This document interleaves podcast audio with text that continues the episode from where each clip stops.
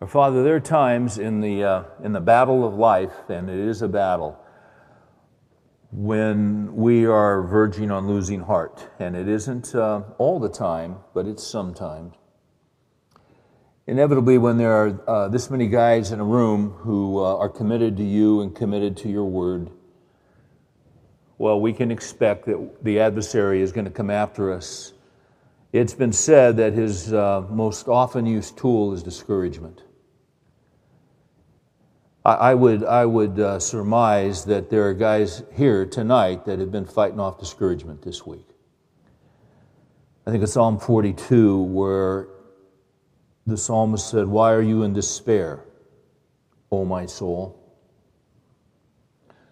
Why have you become cast down within me? It happens to us. We get cast down inside. We look all right on the outside, but inside we are um, we're fatigued and we are discouraged and sometimes even bordering on despair. And, and it's a feeling, it's a wave that comes out of nowhere. And sometimes we understand we understand what the reasons are, and sometimes we don't. All we know is uh, we're fighting it off.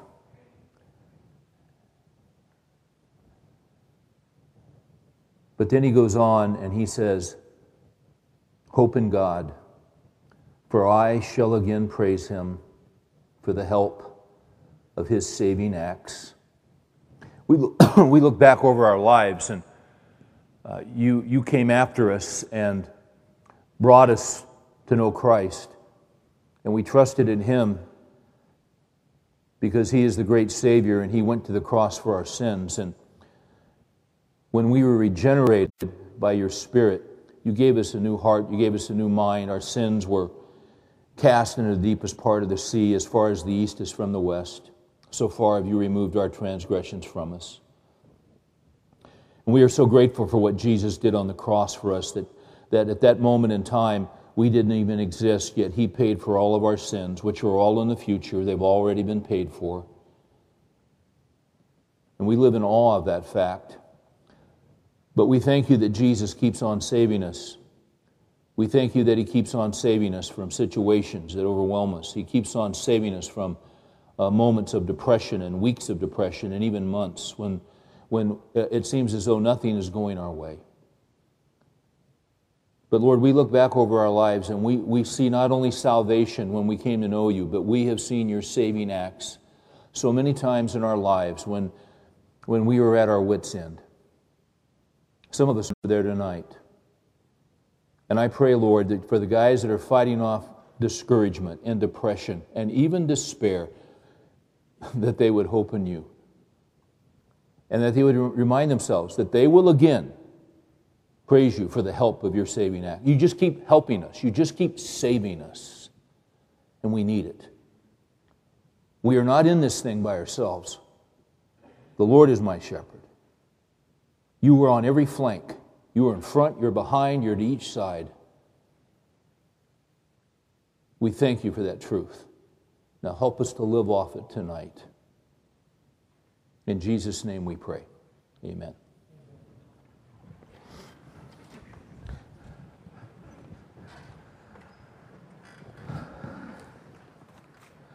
Well, the past uh, few days, uh, it seems as though the entire world has been remembering um, a great visionary, uh, and, and for good reason. Um,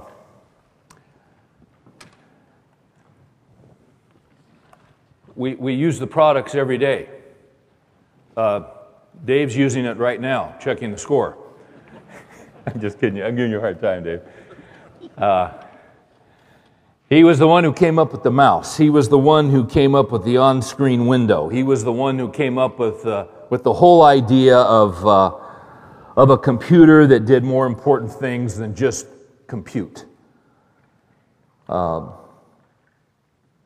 there was the idea that it could be used to solve everyday problems by, uh, by everyday people. And of course, you know that I'm talking about uh, Douglas Engelbart because Douglas Engelbart was the man who invented the mouse. Douglas Engelbart was the man who invented uh, on screen windows. Douglas, who, by the way, Douglas Engelbart is still alive. Um, Douglas Engelbart, yeah, a brilliant man. Uh, you say, well, wait a minute, I thought Steve Jobs picked all that up. If, if you, you, you may remember, if you read one of the stories, that they had the little, he and Wozniak had this little company called Apple, and they were invited over to Xerox, and they had a special Xerox research team, and they were working on a little crazy little computer called the, the Alto. And when they went over there, uh, they met a man named Alan Kay. And Kay said, Well, here's what we're doing, but nobody here, they're not going to fund it because they, uh, the upper brass and the bean counters, they, they don't get the idea of a personal computer. And as the article in the Wall Street Journal said this week, to them that's like personal aircraft carrier. It makes no sense because you remember back then, computers were just big mainframes. That's all they were.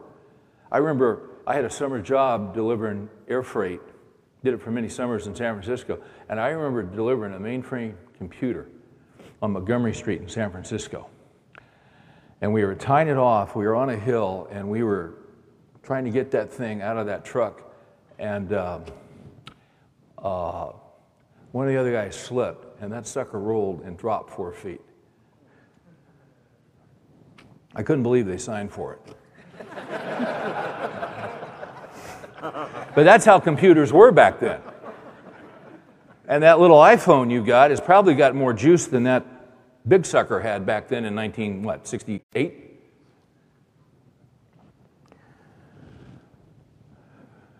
Uh, a lot of people talk about, well, Jobs went in there and he saw the mouse and he saw it and he said, we can do this. And he took the technology that Alan Kay had developed, but see, Alan Kay really hadn't developed it. Alan Kay had learned it at Stanford Research Institute, Institute from Douglas Engelbart.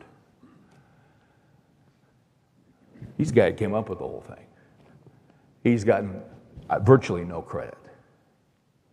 The reason I bring this up is this. Um, when you study the life of great men, there are others who were in their lives who were extremely strategic and extremely important and played key roles who virtually got no credit. That's why we are studying the life of David through a little different lens. Maybe you've been in a Bible study before and you've studied the life of David. Fascinating study, one of the great, great men of all of history. Uh, his adage, a man after God's own heart. No higher honor, you see. Right up there with Moses, right up there with Daniel, right up there with Elijah. A flawed man, as we all are, but a great man. A, a, a man who was pivotal in the history of, of Judah. Uh, a, a man who the Old Testament gives a significant chunk to his life and to his Psalms. But uh, as that has been said, no man is an island, and, and we benefit from the lives of other people, uh, even our enemies. We have enemies, we have friends. We, we have uh, those that are on our team and those that are against us. But, but every man benefits from the lives of others who have mentored him, who have pioneered ideas, who have done the, uh, uh, the, the, the first work, who have dug the first trenches who have done the foundational work, and others come along and take an idea and they develop it, or they've been influenced, or they've been mentored. You know what I'm saying. So we're looking at the life of David through the life of different individuals that impacted him and played a role in his life, and it's quite a life, and it is quite a story, is it not? Um, but but I, I, I, I think it's I do think it's fitting as we go into this study, um, to, to think a little bit about life and about death because um, it, it, has been an interesting week. Because uh, really, Steve Jobs was a guy that has impacted all of us. He, he was uh, he, the guy was a visionary, an innovator. We use his uh, I mean, you know what I'm talking about. It's just incredible, is it not? It's just absolutely remarkable and it's incredible. Uh, there's a biography coming out, it's the first one he's authorized, by Walter Isaacson, who is formerly the managing editor of Time. And flying back from California this weekend, I picked up the Weekend Wall Street Journal. And uh, there's an article, Steve Jobs and the coolest show on earth. Um, I just quoted from that. But then the guy sitting next to me handed me Time magazine and said, I just finished reading it. Are you interested? And uh, I normally don't read it, but I said, sure, because Jobs is on the cover. And there was an article here by Isaacson, whose biography is coming out in a month. And he talks about the fact that he got a call one day from Jobs and he was surprised. Now, Isaacson is a world class biographer. He's done a huge biography on Franklin, uh, Benjamin Franklin, another one on Einstein. He gets a call from Steve Jobs and wanted to get with him, and they arranged to get together. And Jobs basically said to him, This was a number of years ago, uh, I'd like you to write a biography on me. And he kind of laughed and he said, I don't think so because, uh, pretty young man, usually wait till, you know, your life's over to do that. You got a long way to go. And what he didn't know that Jobs was just about ready to have his first surgery for cancer. And so they developed a relationship over the years. I'll read you the last paragraph. Uh, he visited with Jobs three, four weeks ago at his home. He says, A few weeks ago, I visited Jobs for the last time in his Palo Alto, California home. He had moved to a downstairs bedroom because he was too weak to go up and down the stairs. He was curled up in some pain, but his mind was still sharp and his humor vibrant. We talked about his childhood, and he gave me some pictures of his father and family to use in my biography. As a writer, I was used to being detached, but I was hit by a wave of sadness as I tried to say goodbye. In order to mask my emotion, I asked the one question that was still puzzling me Why had he been so eager during close to 50 interviews and conversations we had had over the course of the last two years. To open up so much for a book when he was usually so, so very, very private. Job said, I want my kids to know me. And I wasn't there for them. I wasn't always there for them, and I wanted them to know why. And I want them to understand what I did. I find it very, very sad that they're going to have to find out through a book. When I heard that he had died, there was a verse that came into my mind. It just did. Because earlier in the week, is it the Forbes 400 or the Fortune 400 or the. It's the 400 rich guys. And uh, Jobs was in there. I think it was 6.3 billion. So I knew his net worth, and I heard that he died at 55, and the verse that came into my mind was, What shall it profit a man if he gains the whole world and should lose his own soul? It's tragic. Um, turn with me to Psalm 39. We're, we're going to set this up for David by uh, looking at a couple Psalms. It's always good to, to stop and reflect and to think about how we're living and about what we're doing. It's easy to criticize someone else. In Psalm 39, it speaks of the brevity of life, if you note verse 4. Oh, I have a question before we read this. How many of you guys are how many of you guys are 70 years old or older? Can I see your hands? Okay. Anybody 80 years old? Right here? A couple guys? Yeah, Dave? You're not sure, Jim? You're not sure. Take out your driver's license. It'll be right on. I'm giving you a hard time. Okay. All right, here's my point and all that, okay? So you're 70, maybe 80 years old. Let me ask you something. That seems like a long time, does it not? Has it gone by quickly? Yeah, it has. But see, if you're 20, you go, 80. 80. Man, that's forever. Actually, it isn't. And That's what Psalm 39 speaks of in verse 4. Lord, make me to know my end and what is the extent of my days. Let me know how transient I am.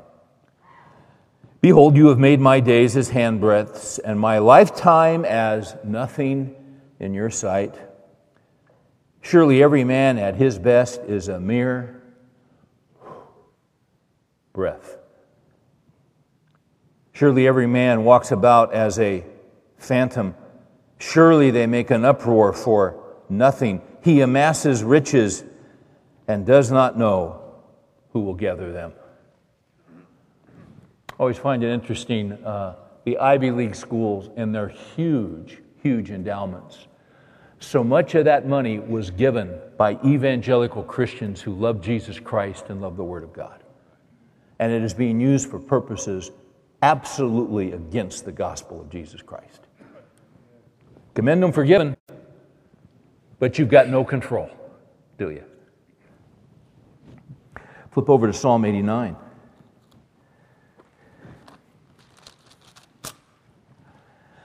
I mentioned, I, I, I, don't know if I did it here, I can't remember where I say things because I, I speak too many times in a week in different places, but that uh, it's, the, it's the Fortune 500, and I think it's the Forbes 400, if I'm not mistaken. So the Fortune 400 are the 400 rich guys.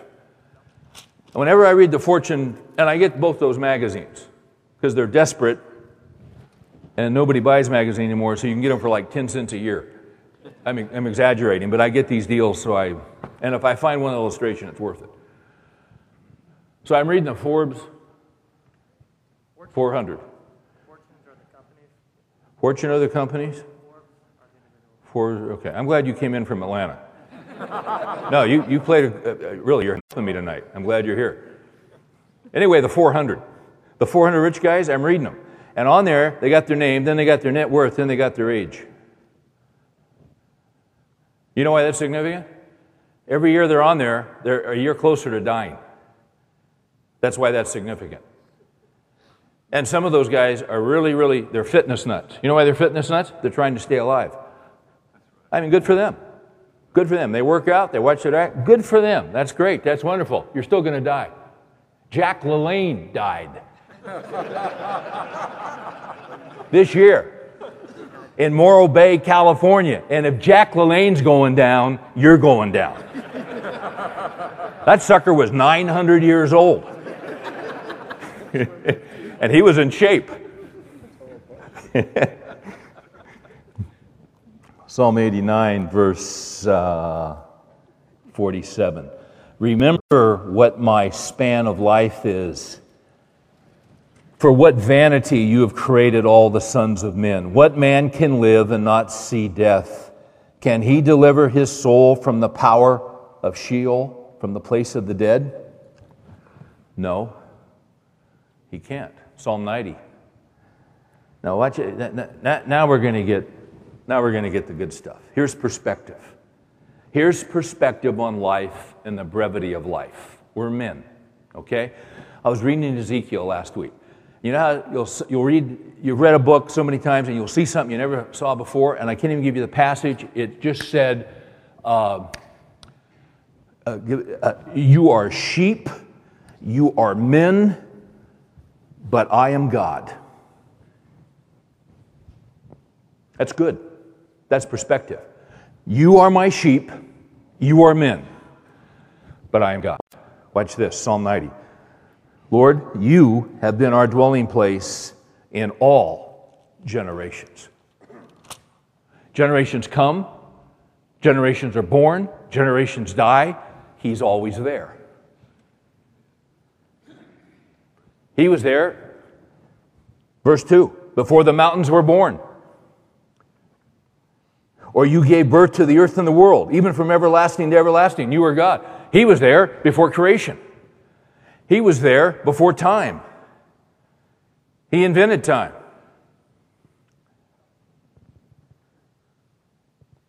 Verse 3 You turn men back into dust and say, Return, O children of men, for a thousand years in your sight are like yesterday when it passes by.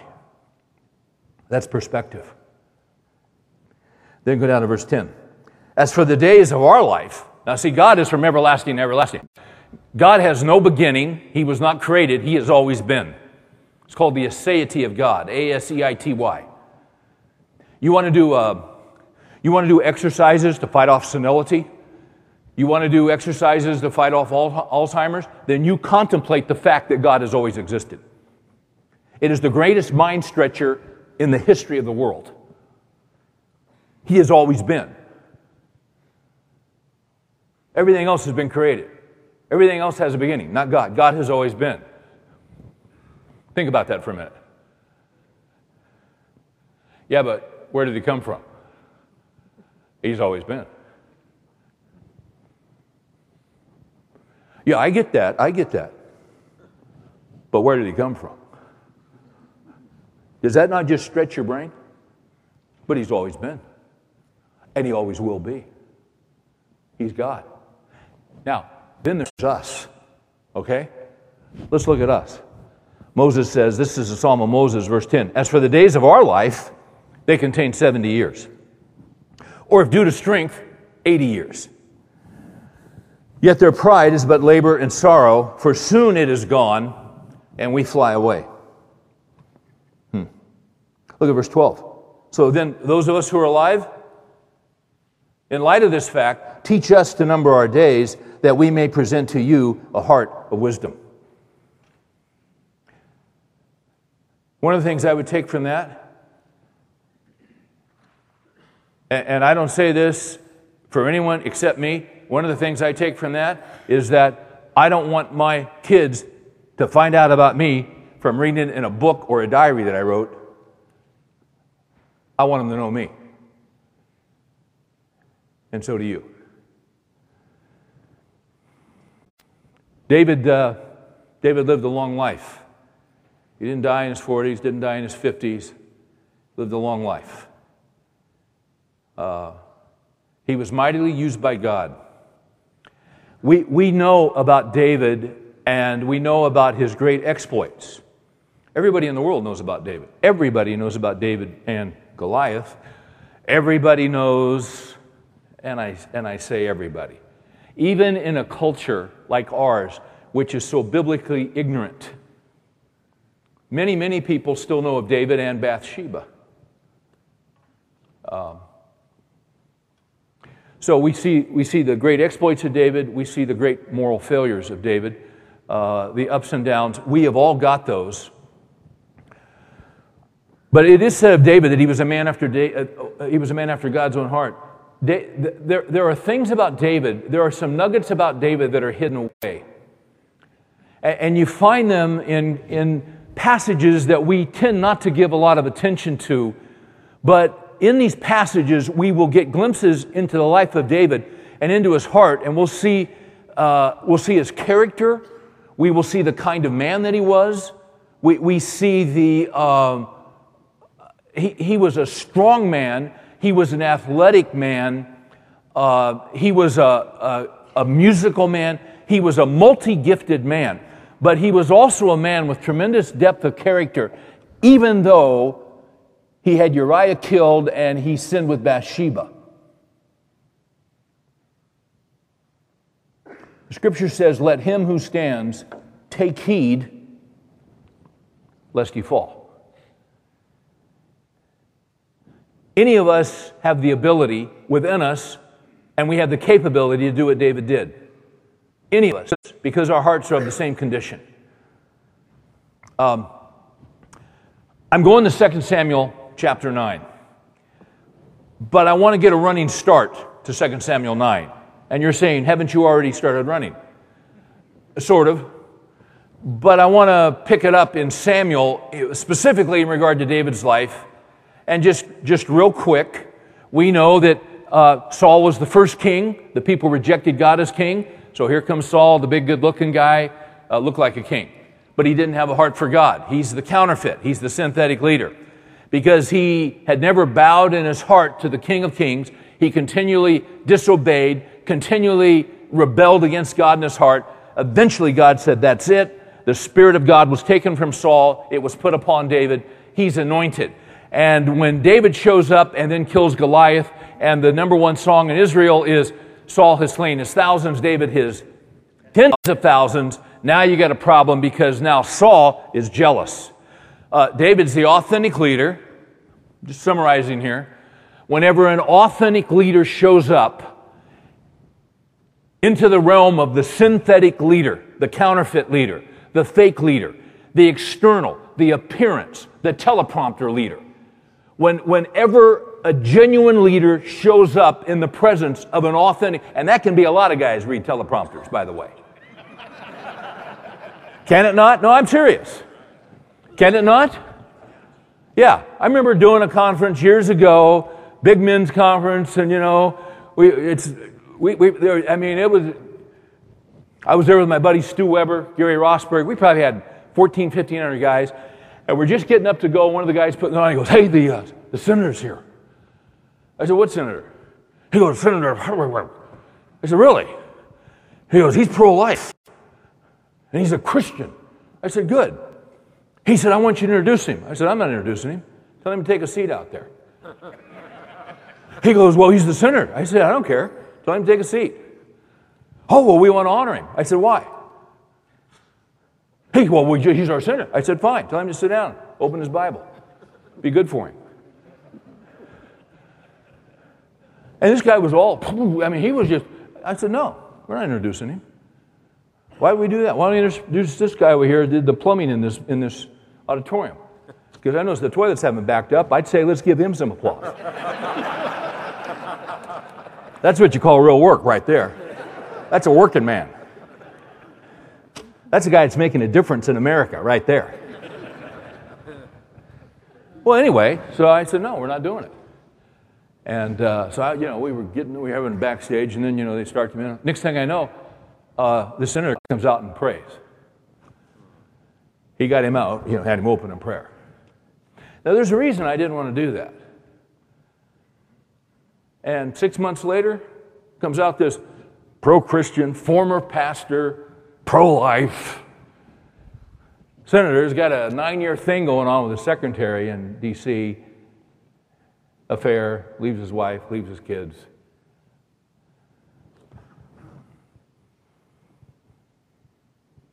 and he was in the other party. They're on both sides. You got guys that love the Lord. God's got them spread out. You, know what I'm talking about when I say that. Once again, there are authentic leaders and there are synthetic leaders, right? Right. So, David, where was I before I went off on that? Yeah, it's authentic versus synthetic. But anyway, when the authentic leader shows up, the synthetic leader, what happens to him? He gets threatened, he's got to destroy. David's on the run for 10 years. And then Saul is killed in battle with his sons. Um, and then things start changing. Uh, Saul is killed in 1 Samuel 31, along with uh, Jonathan and some of his other sons. And then go to 1 Samuel uh, go to 2 Samuel 2 4. I want to get a running start to this, okay, because things are moving along in David's life. So Saul is dead. Uh, David's been anointed, but uh, it doesn't happen all at once that he becomes king over, over the nation. He's been on the run for 10 years. So you get to 2 Samuel chapter 2, verse 4, and it says, then the men of Judah came and there anointed David king over the house of Judah. He's not, he's not king over all of Israel. He's king over the tribe of Judah. The tribe of Judah was always sort of independent, had their own army. They were all for David. They said, We're making him king. So they did. But what's interesting, if you look down at verse 10, Ishbosheth, why would you name a kid Ishbosheth? Ishbosheth, Saul's son, was 40 years old when he became king over Israel. He was king for two years. The house of Judah, however, followed David. The time that David was king in Hebron over the house of Judah was seven years and six months. So you got a pocket of people that are following Saul, and they get one of Saul's boys and they put him up there and say, Oh, he's our king.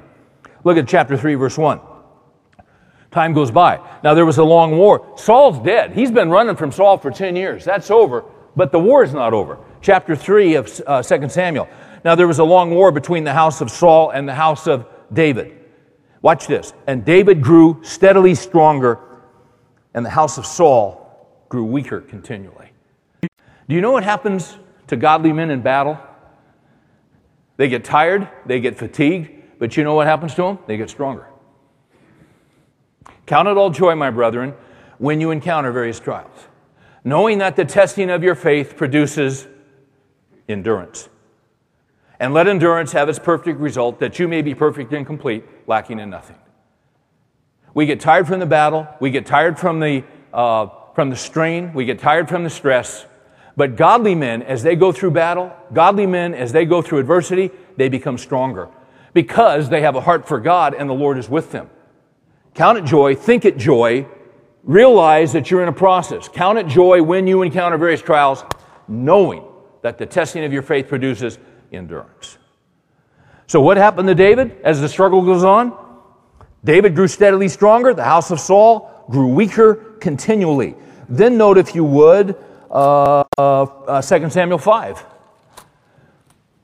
Time's going by, then all the tribes of Israel, all the tribes, not just one tribe, not just two tribes, then all the tribes of Israel came to David at Hebron and said, Behold, we are your, bo- your bone and flesh. Previously, when Saul was king over us, you were the one who led Israel out and in. And the Lord said to you, You will shepherd my people Israel, and you will be a, a ruler over Israel. So all the elders of Israel came to the king at Hebron, and King David made a covenant with them before the Lord at Hebron, and they anointed David king over Israel, all of Israel now. David was 30 years old when he became king, and he reigned 40 years. He was at Hebron, yeah. Hebron's not the city of David. You know what the city of David is? Jerusalem. If you read the next verses, you'll find out that David, David went with his men and he conquered Jerusalem. And that became his city. And it's the city of David to this day. And it's the city where the Lord Jesus Christ will come back and set up his millennial kingdom. Okay. Um, so now David's king. Now go to first uh, or Second Samuel seven. Now it came about when the king lived in his house, he had built quite a house. And the Lord, this is a great line. It came about when the king lived in his house, watch this, and the Lord had given him rest on every side from all his enemies. Wouldn't you like to have that? Wouldn't you like to be at rest from all your enemies? The enemy of financial strain, the enemy of uh, people coming after you and ambushing you. The just isn't that not a great line? After all these years, 10 years on the run, seven years then he's got the continual war going on before he's king over, you know, he grew stronger but the house of Saul grew weaker. It's just, it's just, it's just battle after battle after battle after battle. And finally, the Lord had given him rest on every side. And so now, Dave, you know what happens when you get some rest? You got time to think because you're not exhausted. You, you, ever just wish you could just think? Do you ever wish you could just uh, get the creative juices going again? But sometimes we're so exhausted and we're so fatigued, we're just hanging on by our fingernails. We're just trying to act like we know what we're doing. What we're doing, what we're doing. Uh, we're, just, we're just exhausted. This guy had been exhausted, but now the Lord gives him rest. And so now, he, now you know what happens? He takes a couple weeks off, he plays some golf, he's doing some fly fishing, and suddenly this sucker, the juices are rolling. They're rolling. So what's he going to do? Now he starts got he doesn't have to worry about this and this. So now what he says, man, I'm going to build the Lord a temple. The Lord says, you're not doing that. It's going to be your boy. Yes, sir. Okay. So maybe I'll get some things ready and go down to Lowe's and Home Depot and buy them out and cut all the trees in Lebanon and get them down here and just kind of get him set up. So that's what David did. Let me show you something else that happens. Now that he's got some peace, now that he's got some rest, now we're going to get a glimpse into this guy's character. Look at uh, chapter 9 of 2 Samuel. Then the Lord, then David said, Is there yet anyone left of the house of Saul that I may show kindness for Jonathan's sake. Now, this is a pretty wild verse. Well, let's read that one more time. Is there anyone left of the house of Saul? The house of who? The house of Saul. That I may show him kindness. Well, what the heck are you talking about? That's the guy that that's the guy that rode you and drove you and tried to kill you and pursued you and made you live in the caves. Yeah. Uh, is there anyone left of his line that I can show kindness to? Now, there's greatness. There's greatness of character. Uh, there have been some great feuds in history. Uh, Hatfield, McCoys. That literally went on for generations. They just kept killing each other. Generation after generation after generation. What was their calling? To kill each other. I remember reading a, uh, a history of Scotland about the Scottish Highlanders and the different clans. You know who had a blood feud going on for generations? Uh, the Campbells and the McDonald's. That's why to this day a Campbell will never go into a McDonald's. That's just a joke, guys. It's pretty feeble. It just came to me. They go to Wendy's, but they won't go to McDonald's. Uh, and, and there, were, there were instances that would go on for years and years. And those, those Highlanders, those Scottish Highlanders, those guys were just, they were just brutes. And they carried these claymores, these massive swords. And there was one instance, I mean, it's documented, where one of these uh, Campbells is passing by one of the McDonald's, and he felt like the man's expression was disrespectful. The, his expression. He took that claymore and hacked the man to death. uh, a church full of one of the clans was burned down by the other clan in retribution for something that had been done before. You don't see that in David. Now, why is this? Is there anyone yet left of the house of Saul that I may show him kindness for Jonathan's sake? All right, now we're getting into character. This isn't spin. This isn't. Um, you, you know what this is? This is absolute character because here is a man after God's own heart. And why, when he's got some time to think and breathe, why does he say, Hey, is there anyone left of Saul's household that I can show kindness to for the sake of Jonathan? What is he talking about? He, he had made, watch this, he had made a covenant with Jonathan. Now, we talked about this a couple weeks ago, but I want to refresh your memory as to what that means. And if you go back, this happened after Goliath was killed.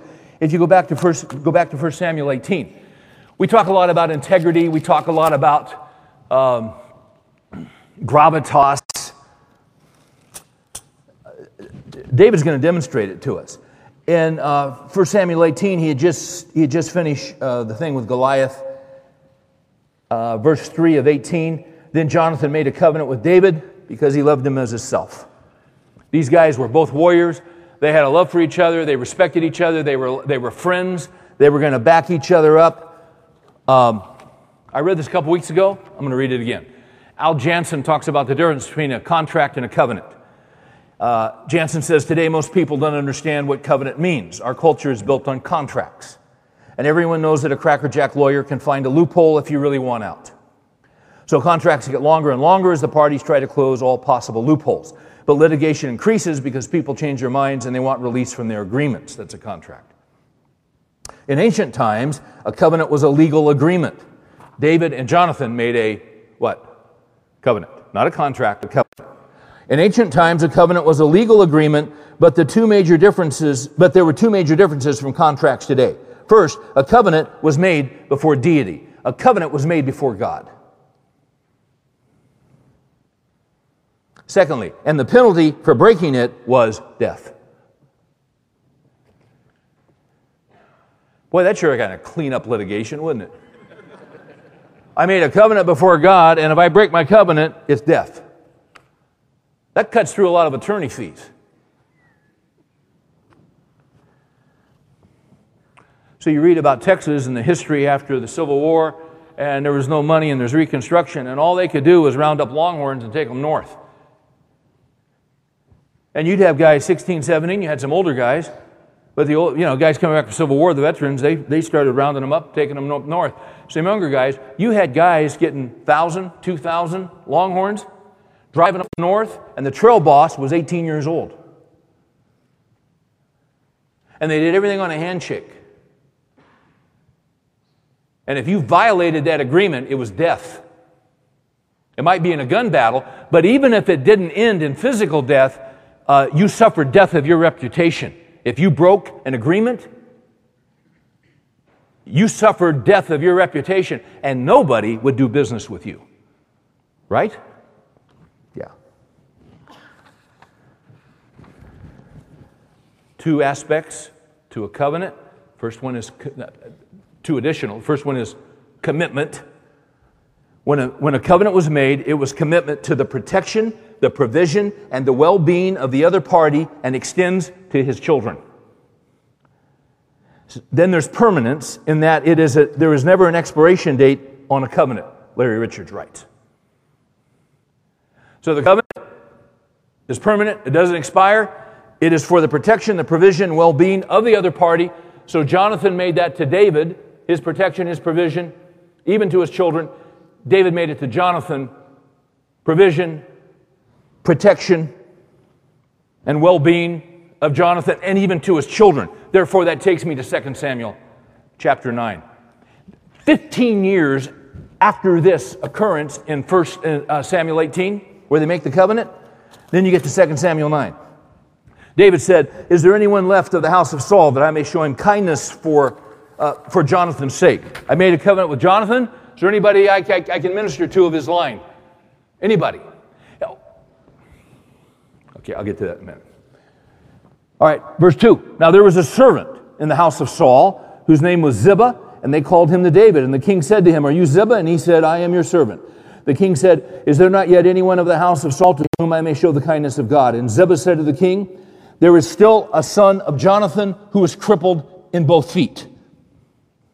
Really? Yeah, there is. Why is that? Uh, when David, when Jonathan and Saul were killed, see, the common thing back then is that when one nation killed another king, what they would do is not only the, they didn't only kill the king, but they didn't kill all the sons. You know why? Because they didn't want those kids growing up and coming after them.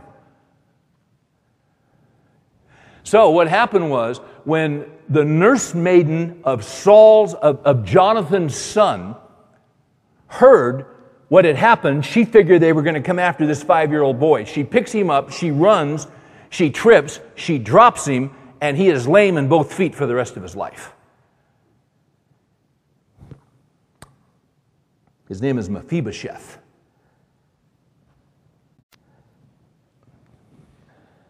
Uh, notice verse 4. Ziba said to the king, There's still a son of Jonathan who is crippled in both feet. So the king said to him, Where is he? And Ziba said to the king, Behold, he is in the house of Machir, the son of Ammiel, in, Lodabar. Then King David sent and brought him from the house of Machir, the son of Ammiel, from Lodabar. Mephibosheth, the son of Jonathan, the son of Saul, came to David and fell on his face and prostrated himself. And David said, Mephibosheth. And he said, Here is your servant. Now, I got to tell you something. Mephibosheth was in hiding all these years. Why was he in hiding? Because he knew the way things usually worked. If you're the son of a king, if you're in the line of the king, you're to be killed. He had been spared, he'd been rescued, but he is living in this little nowhere place called Lodabar, which is in the middle of nowhere. The pitcher for the uh, for Detroit last night. What's that guy's name? I can't remember. What is it? Schwitz? Fister. Fister. Yeah, at some point they said Fister's from Merced, California, which is up the road where I was born and raised. And they said, Yeah, I asked Fister, well, what, what, what's in Merced? And he said, Nothing. Which is true. If you've ever been to Merced, there's just agriculture. And in the winter, there's tule fog, and you can't see the line on Highway 99 and I live just south in Bakersfield, and it's that way the whole San Joaquin Valley. There's nothing. They're just crops, and in the summer there's tule fog, and it's just brutally hot in the summer, and you That's it. There's, not, there's nothing. It's a pretty good place to raise a family because there's not a lot of things to distract them. Uh, that's how Lodabar was. The word low, you know what that means? It means nothing, just like Merced. There was nothing to do. Uh, bar means no promise. Wasn't a lot of options. Wasn't a lot of opportunity. This guy was hiding out. He was hiding out in the middle of nowhere, just trying to stay under the radar to, to keep alive. Just as David had been on the run for all those years from Saul, here Mephibosheth is hiding out from David, thinking that if he exposes himself, David's going to cut him to shreds. That's all he knows. That's how things work. He doesn't know David. So he's living this double life. And, and, and suddenly they send somebody to get him. It was like in, uh, it's like when uh, Tommy Lee Jones um, arrested Harrison Ford in The Fugitive. You remember that? You guys didn't see that, did you? Okay. Finally, the gig's up. They got him. Now, so what is Mephibosheth thinking? He's thinking, this guy's going to hack me to pieces. The whole way up to see David, he's got to be thinking, it's over, it's done, I'm finished. And so note what David says to him right out of the blocks. David said in verse 6, Mephibosheth, and he said, Here is your servant. David said to him, Do not fear. First thing. Have to worry, man. Don't worry. I'm on your team. I'm on your side. That's the last thing he was expecting. Now, watch this. David said to him, Do not fear, for I will surely show kindness to you. Watch this, for the sake of your father, Jonathan, of, with whom I made a covenant which extends to protection and provision, even to his children. And 15 years later, I have found you and I'm going to bless you beyond your wildest dreams. Did he have to do it? No. Watch what he does. I will surely show kindness to you for the sake of your father Jonathan, and will restore to you all the land of your grandfather Saul, and you shall eat at my table regularly. Let me tell you something. This guy just hit the lottery. I'm gonna, this guy's in hiding. This guy won't even go out to the 7 Eleven. This guy is under the radar. He's in witness protection. He's trying to live a life that nobody knows who he is, and, and he can't be spending money right and left. He's got to be low key. And suddenly, he thinks it's over. He thinks he's going to die. And suddenly, David pulls up a dump truck and dumps it, a, a blessing on this guy. All the land of your grandfather Saul. That wasn't, that wasn't 15 acres, that was a lot of land. All that land I'm giving to you. Oh, and you shall eat at my table. Now, watch this. Verse 8 He prostrated himself and said, What is your, what is your servant that you should regard a dead dog like me? Hey, hey by the way,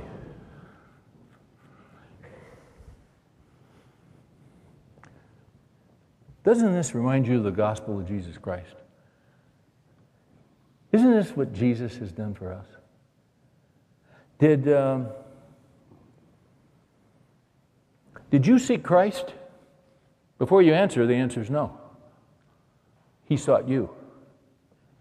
You say, Well, I, I turned to him and I asked him, Yeah, but you know why you did that? We love him because he first loves us. Yeah. Well, I, I sought him. Yeah, you did because he sought you first. Psalm 14 says, There's no one who seeks God. You sure about that? Look it up, it's in the text. In fact, let's look at it, just in case you think I'm kidding you. Because, see, we think, uh, in fact, we have a, a group of churches that are called seeker churches, and they're actually theologically deficient. Now, if they want to say, we're seekers of those who are seeking God because God sought them first, that's a good term. We know what they mean. We'll give them a break. But look at Psalm 14. The fool has said in his heart, There is no God. They are corrupt. They have committed abominable deeds. There is no one who does good. No one. You say, there's got to be someone. Well, look at the next verse. The Lord has looked down from heaven upon the sons of men to see if there are any who understand, who seek after God. They have all turned aside. Together they have become corrupt. There is no one who does good. There's not even one. Not one. Not one. You know why you, you know why you sought him? Because no one can come unless the Father draws him, Jesus said. To his disciples, Jesus said, You did not choose me, but I chose you and appointed you that you might go forth and bear fruit and that your fruit might remain. In other words, I'm, I'm not going to save you and give you eternal life and give you an, an internal peace which passes all understanding. But I'm going to make your life more productive than you would have ever dreamed or imagined because I'm going to use you to impact other people and do something significant and substantial that'll last for eternity. You see? But you see, we all start out saying, in our heart of hearts, if God just left us to ourselves, we would all be atheists. All of us. All of us would say, there is no God. Why? Because it's Romans 1. We want to suppress the truth in unrighteousness. Because if he's God, if he's really God, then we got to submit to him and we got to bow to him and he's got to be king of our life instead of us being king. Because we want to call the shots. It's true for all of us. So, how do we ever break out of that? The only way we break out of it is that he breaks us out of it. He comes in and loves us, he overwhelms us. Amazing love. How can it be that thou, my God, would die for me? He takes the initiative, he seeks me out, he changes my heart. That's the gospel. See, David, what David's doing here from Mephibosheth is what Jesus has done for us. Is this making any sense? Absolutely.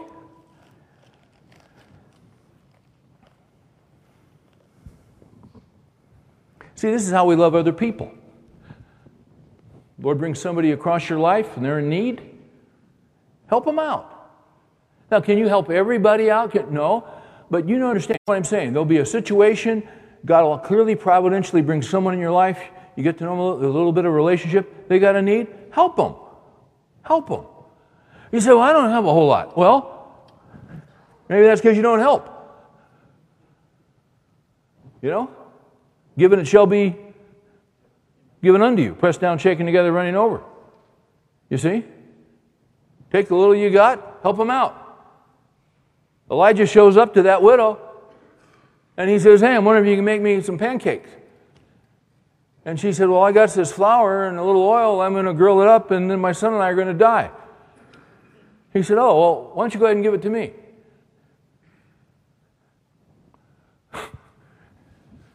and she did.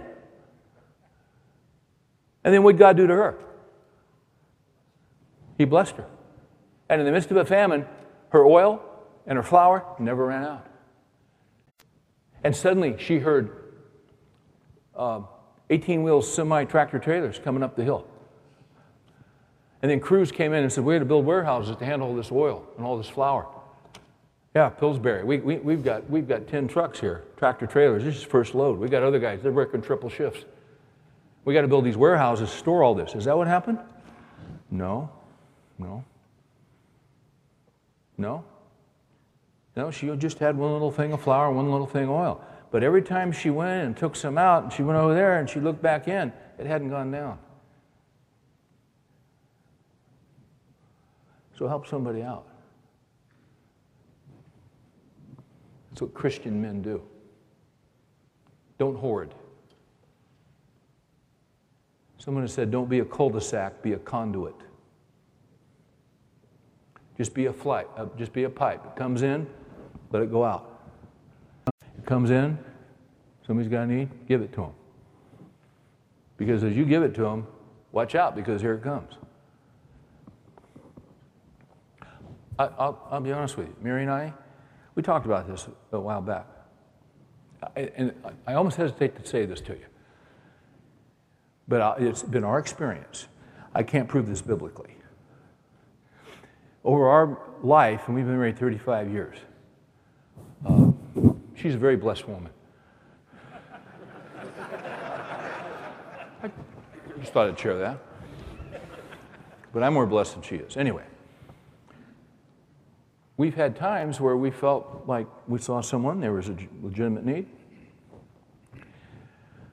Well, gosh, we're not rolling in it, but you know what? We've got enough to help them, so let's help them.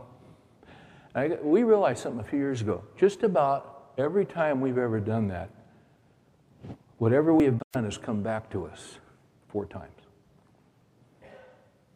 Now, every time? No, but enough that I see a pattern. I'm not surprised when it happens because the Word of God is true. You see? So be a conduit. Just be a conduit. David was a conduit to this guy. I'm going to give you all the land. Hey, you know who that land belonged to? David. That land was David. You know what David said? Here, take all this land. That was your grandpa's land. That was your dad's land. I made a covenant with your dad. You know what? I'm, I'm good for it. That's your land. So, hey, by the way, you're crippled in both feet? All right, let's, hey, where's Ziba? Ziba, where are you? Come here, Ziba. Remember Ziba?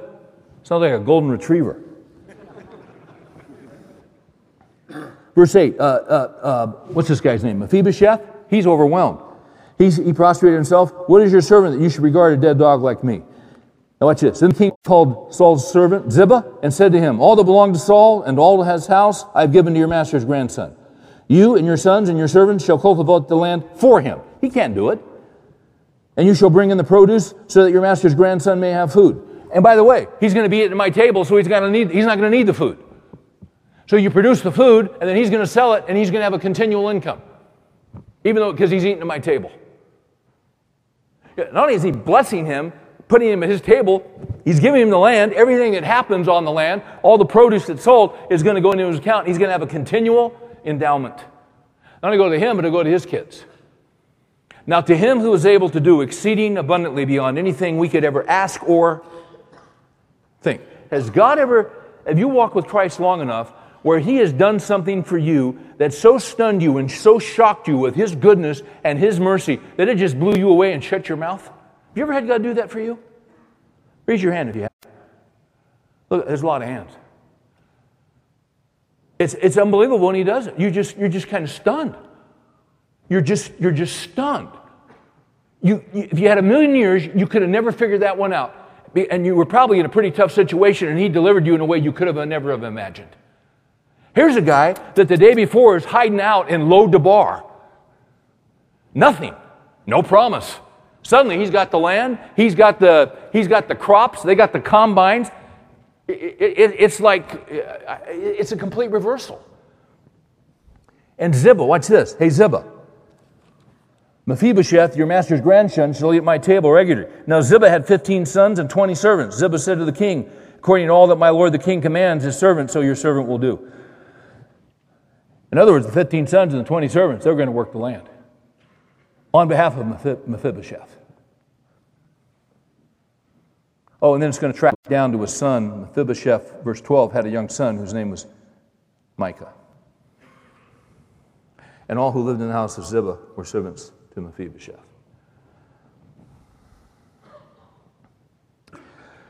Um, so, let me sum this up. Here's number one David sought him. David sought him. Jesus has sought us. Here's number two David kept his promise, his covenant promise. The Lord God always keeps his promise. I will never leave you, I will never forsake you. Earlier, I was talking about in the prayer about being depressed, fighting off despair. Because sometimes you feel like you're in this by yourself. I will never leave you, or what? He'll never leave. I'll never leave you. I'll never. It's a promise. He's a covenant keeping God. David restored his land.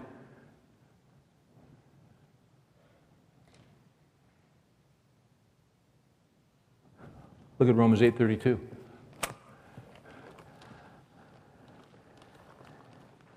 See, we don't, a lot of times we're, we're kind of ignorant about what's been given to us in Christ. Romans 8, chapter 32. He who did not spare his own son. Who's that? The Father. He who did not spare his own son, but delivered him over for us all, how will he not also with him freely give us all things? That's amazing. Well, how come he hasn't given me? Well, man, there's things I have that I can't, that I don't have yet. Well, that's because you can't handle it. You're not mature enough. Sorry to tell you. You ever take a four-year-old with you to the grocery store and the checkout counter, you got four people in front of you, and they got all those racks of stuff? And that little kid's what's saying? Daddy, daddy, daddy, daddy, daddy, daddy, daddy. Just, just kidding. I mean, it was a metaphor. Shut up. Daddy, can I have Hershey bar? Can I have a Snickers?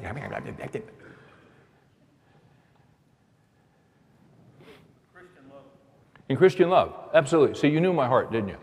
That's right. I was trying to train up a child in the way that he should go. No, all kids want. I, I want, I want candy, I want Hershey bar. I want, it's like, uh, you ever go trick or treating, all that stuff? You, you, when you're a little kid, you just want to consume that stuff before you go to bed. Well, your mom won't let you do it. Why? You're going to vomit all night, you'll have cramps, you'll have all that stuff. So that's why, while you're sleeping, your mom and dad eat it.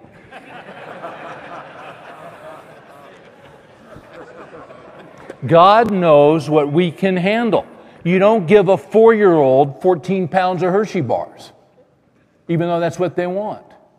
God knows when to give us what is best and when we can handle it. Does He not? Okay. Uh, okay. I'm at zero, zero, zero back there. So let me give you one more. Oh, I'm going to give you two more. David gave him an ongoing provision. Did he not? Yeah. And my God shall supply all of your needs according to his riches and glory. Seek ye first the kingdom of God and his righteousness, and all these things shall be added unto you. You say, but Steve, I don't know how they're coming in. Well, you don't need to know. All you need to know is him. He doesn't tell you how, he just tells you he'll do it. So you don't, you don't have to stay up all night being anxious how he's going to do it because he gives to his beloved even in their sleep. So you might as well go ahead and go to sleep. Right? Because God works the night shift, as Ron Mehl used to say. So you go to sleep and rest. Last one. David gave him a place of honor at his table. You know what that always reminds me of? Psalm 23. Thou shalt prepare for me the table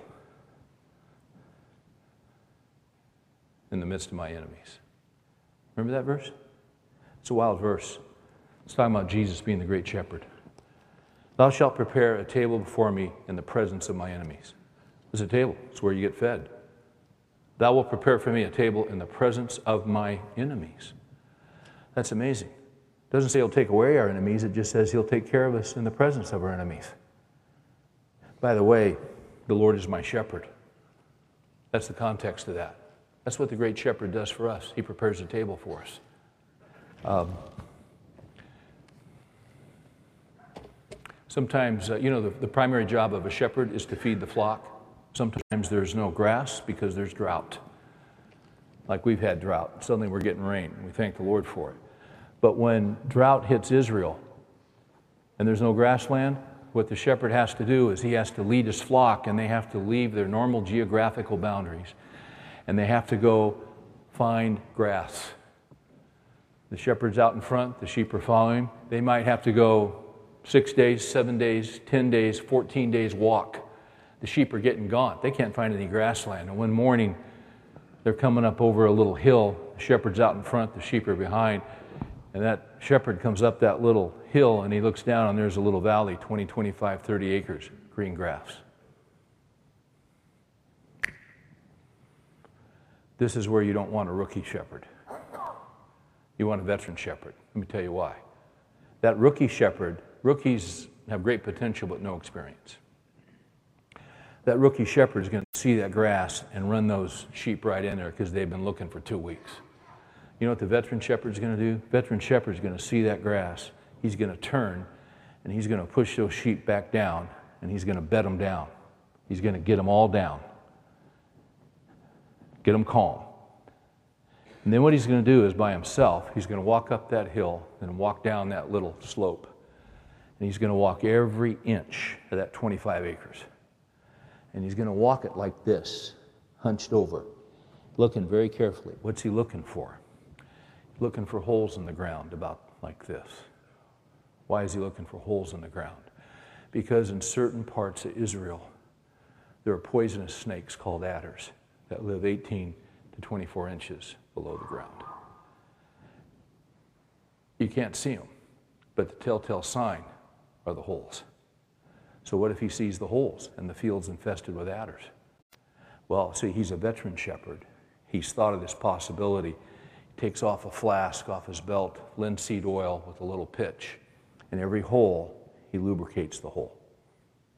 He'll go to the next one. He'll go to the every hole is lubricated. Might take him a couple hours. After he's lubricated every hole, he'll go and get the sheep. Sheep go up the little rise, come down the slope, and there's the grass. Man, they're thrilled. They haven't eaten for two weeks. They're chomping on that grass. I mean, they're in hot, they're, they're, they're, they're, they're pumped. This is what they're after. Just enjoying the grass, loving it. Life, life doesn't get any better than this. And all the time, while they're eating that grass, those adders are trying to get up because adders will nip the nose of a grazing sheep and kill it with its poisonous bite. And those adders are trying to get up out of that hole. They're trying to get up against there, get up up that hole and bite the nose of the sheep. But because of the wisdom and foresight of the great shepherd, their bodies up against the viscosity of that oil, they can't get up out of those holes.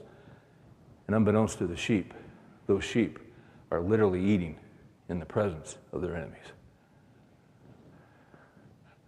Now, that's our great shepherd. He knows exactly what he's doing. He'll make a way where there is no way. He'll feed us in the midst of people that are against us and hate us and are trying to thwart us, but they can't.